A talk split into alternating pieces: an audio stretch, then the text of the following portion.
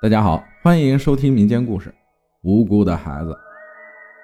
我本家的一个外公，在担任市法院院长之前，曾是地方上一位法官。听妈妈讲，外公接到过这样一个案子：有一妇人报警说，他儿子不见了。他讲到，事情是这样的：妇人家里盖房子，雇了好些个匠人干活。家人每天也要搭把手帮忙，妇人要给这些人端茶递水，一日几餐都要妇人张罗。这天家里要买材料，可家里钱不够用，介于家中这样的情况，妇人就打发八岁的儿子去外婆家拿钱，因为电话都给联系好了。说罢，儿子就起身走了。为什么让儿子一个人去呢？因为外婆家离他家不远，翻过这座不高的山头，下了山就到外婆村子了。孩子以前也走过，正常情况下，赶在吃下午饭的时候就能回来了。可是到天快黑的时候都没有回来，家人着急，就给外婆家打了电话，问孩子有没有来过。外婆说来过来拿了钱就走了，可是妇人说孩子现在也没回来。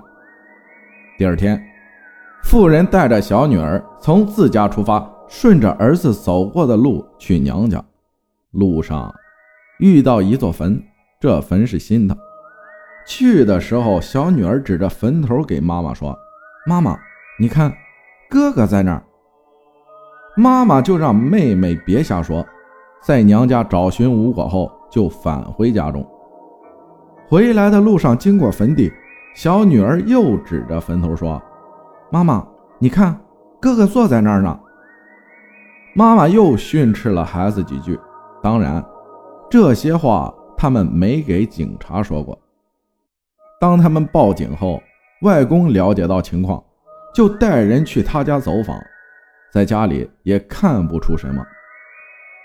外公就让这家人带着他们再走一次小孩走过的路。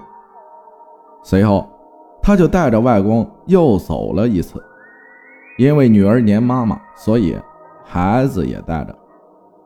到了坟地那里，孩子又说：“妈妈，我看见哥哥了。”大人都没有理孩子，外公也没管。当他们原路返回的时候，那孩子又说：“妈妈。”哥哥还在那儿坐着呢。这时，外公也看向那个坟头，这是座新坟，没什么呀，也没说什么，就回去了。这个案子思前想后好多天，就是没有一点结果。外公从不信邪，可实在没办法了。他找到那座坟的家人，问了一下情况，谈话中了解到，孩子丢的那天。正是这家人打坟的时候，外公同这家人说明情况，几经周折，这家人同意外公开坟查看。我们这边的坟地都是从地面垂直向下挖好几米坑道，看见土质好了以后，再朝前挖木窑。他们把坟打开，一开始也没觉着不对，想着是多心了。病急乱投医，就在大家打算把坟重新填上的时候，外公觉得一个地方不对劲，他又重新走了一次，他觉得这个坑道下面的土有些松，感觉有些软，所以就命人把坑道再往下挖。不一会儿，人们就发现了被埋在坑道下面的孩子。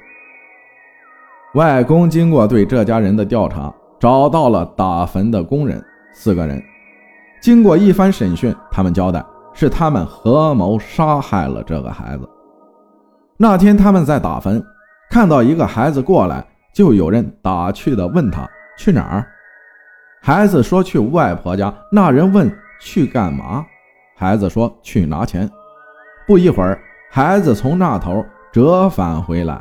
嘴里还高高兴兴地哼着歌。过来后，这几个人正好坐在那儿休息。那人又问：“钱拿到了吗？”孩子说：“拿到了。”他们就临时起了歹心，把孩子给活活埋了。四人平分了那些钱。四人因见钱眼红，杀害了无辜的孩子，但是法网恢恢，疏而不漏，这样的人枪毙都轻了。感谢白小白分享的故事。然后也到暑假了，各位家长一定要看好自己的孩子，别让孩子独自去街上或者去一些远的地方玩。感谢大家的收听，我是阿浩，咱们下期再见。